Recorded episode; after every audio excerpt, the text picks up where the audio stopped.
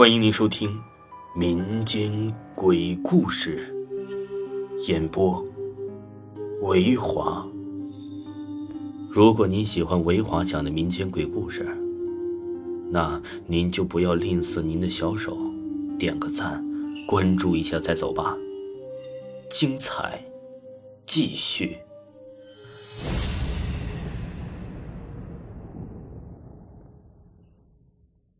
怪事两则，本故事纯属虚构。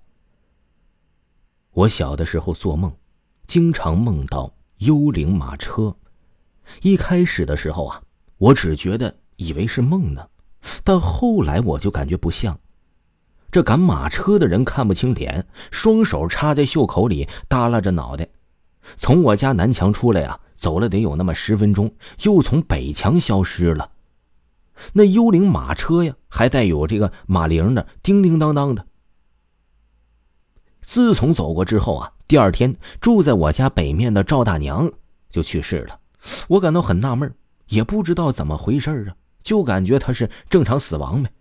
时隔了半月，我又做了那个梦，梦到的还是那个幽灵马车，还是看不清那个赶马车的人，手插在袖兜里，耷拉着脑袋，感觉他心情极不好。这次啊。他竟然出现在了南墙那边，但是他没有向北走，停在了南墙。他骑的那匹马呀，十分的高大，打着响鼻，还冒着黑烟。我心里第一个想法，他应该就是死神，和我小的时候看到的死神的场景，穿着个黑的斗篷，拿着一个大大的权杖，非常的像。最重要的是，他还冒着黑烟。但是我又不敢确定。不是应该是黑白无常，所以来勾魂吗？这次呢，马车停了五分多钟，然后回去了。第二天呢，老爸就去世了。又过了半个月左右，我就听到了马车的铃铛声从门外传来。我很害怕，我也很害怕被带走，因为我每次梦到马车的时候，感觉马车总会带走一个人。我非常害怕的时候，刚想把被子拉上来盖住头，却让我看到了另外一个怪事我家房梁上坐着一个全身都穿着素衣的白色的漂亮女人，不能说是姑娘吧，因为那个时候我才十七八，她看着差不多啊是三十左右，长发及腰，真的好看呐，对我微笑打招呼。我感觉到她一身雪白，我就想到了那个狐狸精了。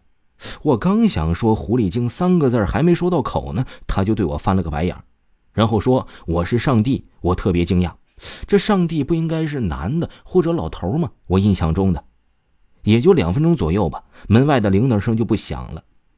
那个女的对我摆了摆手，消失了。至今为止啊，我都三十四五了，再也没有梦到过那个女上帝了。我们家呢，也再也没有怪事出现了。我怕我再梦到这个马车的场景时啊，还会有身边至亲的人走掉，希望消此厄运吧。这第二件事啊，是小时候家里挺穷的，像我这样的半大小子呀，都是自己抓黄鳝、抓泥鳅，卖点儿赚点钱。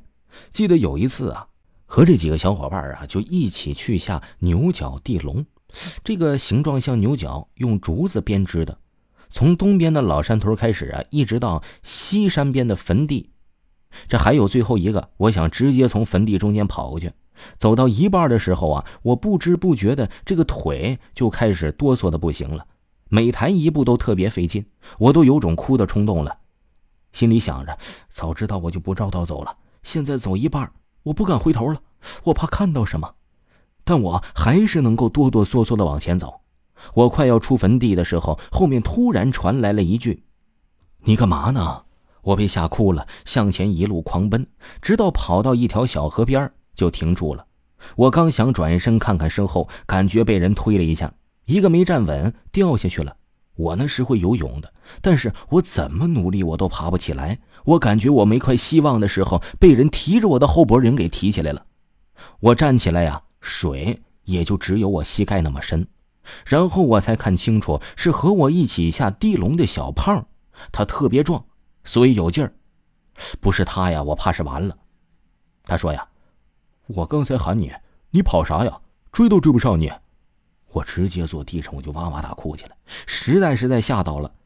回家之后啊，就跟老故事的套路一样，我依然发烧了两天，又是打针又是吃药，完全不管用。邻居周老太太说呀，就叫魂儿，说我这个魂其实是丢了。然后啊，老爸背着我，老妈就在前面喊，从坟地一直喊到那条小河边。回去后啊，第二天还真就好了。这个叫魂呢，还真挺管用。听众朋友，两件怪事呢就已经全部为您播讲完了。如果呢没有听够维华的本部专辑的话呢，可以去听一听维华新出的专辑，叫做《我在殡仪馆当学徒》。这是一部也是类似于恐怖鬼故事的小说，非常的刺激，非常的惊悚。喜欢的朋友一定不要错过。咱们下期再见。